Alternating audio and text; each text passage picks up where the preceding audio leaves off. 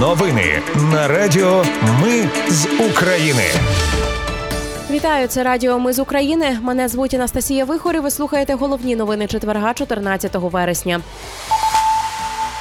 Ситуація навколо Андріївки на Донбасі мінлива, але українські військові мають успіхи. Сили оборони підтверджують знищення російського комплексу протиповітряної оборони «Тріумф» в Криму. Міжнародний кримінальний суд відкрив в Києві польовий офіс, а до Умані прибули ізраїльські поліцейські. Про все це та більше за мить у новинах на радіо «Ми з України». Міноборони повідомило, що українські війська звільнили село Андріївка на Донбасі і закріплюються на зайнятих позиціях. Також там повідомили, що бої тривають у районах Кудрюмівки та Кліщаївки, а також навколо Бахмуту. А от третя штурмова бригада спростувала таку заяву. Мовляв, заява про взяття Андріївки є хибною і передчасною, бо наразі тривають серйозні і важкі бої в районах Кліщаївки та Андріївки, і подібні заяви є шкідливими та несуть загрозу для життя особового складу, заявили в бригаді. Згодом заступник міністра оборони Ганна Маляр виправила свій пост про Андріївку. Тепер вона повідомила, що ситуація дуже складна та мінлива. Також Маляр заявила, що подібні заяви вона не публікує без координації із Генштабом. Цього разу помилка пов'язана із проблемами комунікації. Сили оборони підтверджують знищення російського комплексу протиповітряної оборони «Тріумф» поблизу тимчасово окупованої Євпаторії. Вартість комплексу «Земля-повітря» сягає понад мільярд. Правозахисна організація Truth Hounds отримала супутниковий знімок від Planet Labs, на якому видно принаймні одну пошкоджену або знищену установку С чотириста поблизу Євпаторії в Криму. Міжнародний кримінальний суд відкрив у Києві польовий офіс. Він стане найбільшим представництвом суду за межами Гааги. Офіс зосередиться на розслідуванні всіх доказів воєнних злочинів росіян.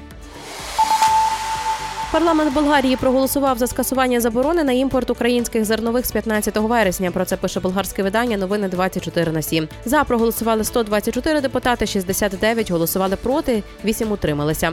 За день до цього проєкт рішення затвердив Комітет з питань економічної політики та інновацій Болгарії. Нагадаю, двадцять восьмого квітня Єврокомісія досягла угоди із Польщею, Болгарією, Угорщиною, Румунією та Словаччиною щодо імпорту української агропродукції до Євросоюзу. Із другого травня до п'ятого червня діяла заборона на вільний обіг української пшениці, кукурудзи, ріпаку і насіння соняшнику у цих п'яти країнах. Потім угоду продовжили до п'ятнадцятого вересня. Ембарго ввели через те, що фермери з Польщі та інших країн виходили на акції протесту. Вони скаржилися, що українське зерно осідає в країнах та його не експортують далі, через що різко впали закупівельні ціни на зернові. Водночас Україна розраховує, що після п'ятнадцятого вересня Євросоюз скасує обмеження на експорт зерна. Щодо застережень з боку європейських країн, Україна і ЄС домовилися збільшити потужності Дунайського коридору, перенести санітарний та фітосанітарний контроль із кордону до країн призначення української продукції. Також визначили кроки для розбудови нових зерносховищ в Євросоюзі і сформували альтернативні транспортні коридори до Балтійського, Адріатичного та Егейського морів. Апеляційний суд Києва дозволив знести храм МАФ Української православної церкви Московського патріархату на території Музею історії України. Його звели там незаконно, адже це буферна зона пам'яток ЮНЕСКО, де заборонено будівництво.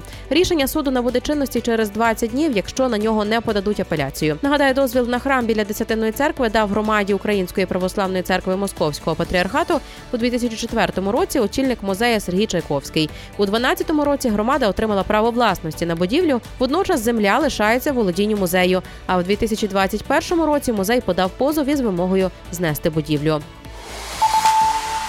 Вищий антикорупційний суд заочно арештував колишнього міністра охорони здоров'я Степанова, повідомили в Суспільному джерела у правоохоронних органах. Степанова звинувачують у заволодінні чотирьохсот п'ятдесят мільйонів гривень, які належали держпідприємству «Поліграфічний комбінат Україна». Степанов очолював підприємство у дві тисячі одинадцятому-шістнадцятому роках. До Умані прибули ізраїльські поліцейські, вони будуть нести службу спільно з українськими колегами під час святкування Рош Гашана. ем ве ес повідомляє, що за добу держкордон у пунктах пропуску перетнули понад вісім тисяч паломників-хасидів. Загалом очікується прибуття близько тридцять тисяч паломників. Сполучені Штати Америки ввели нові санкції проти Росії. До пакету санкцій увійшли двадцять чотири фізособи та майже сто п'ятдесят компаній. Під обмеження потрапили заводи, банки і судна, російські мільярдери та навіть кілька громадян Грузії і Польщі, а ще юридичні особи із Бразилії, Об'єднаних Арабських Еміратів, Словенії, Туреччини та інших країн. Укрзалізниця восени запустить новий поїзд із Рави Руської до Варшави. Він курсуватиме щодня і буде перевозити загалом п'ятсот пасажирів в обох напрямках, повідомили у компанії. Це були новини на радіо «Ми з України». Мене звуть Анастасія Вихор. Наші новини про те, що дійсно відбувається в Україні. Ми не робимо новини, зважаючи на чиїсь політичні або ж бізнес-інтереси. У нас тільки реальні факти. Якщо, на вашу думку, те, що ми робимо, важливо, підтримайте нас. Заходьте на сайт ми з України крапка ком та тисніть кнопку «Підтримати». Почуємось. Радіо «Ми з України». Перемагаємо разом.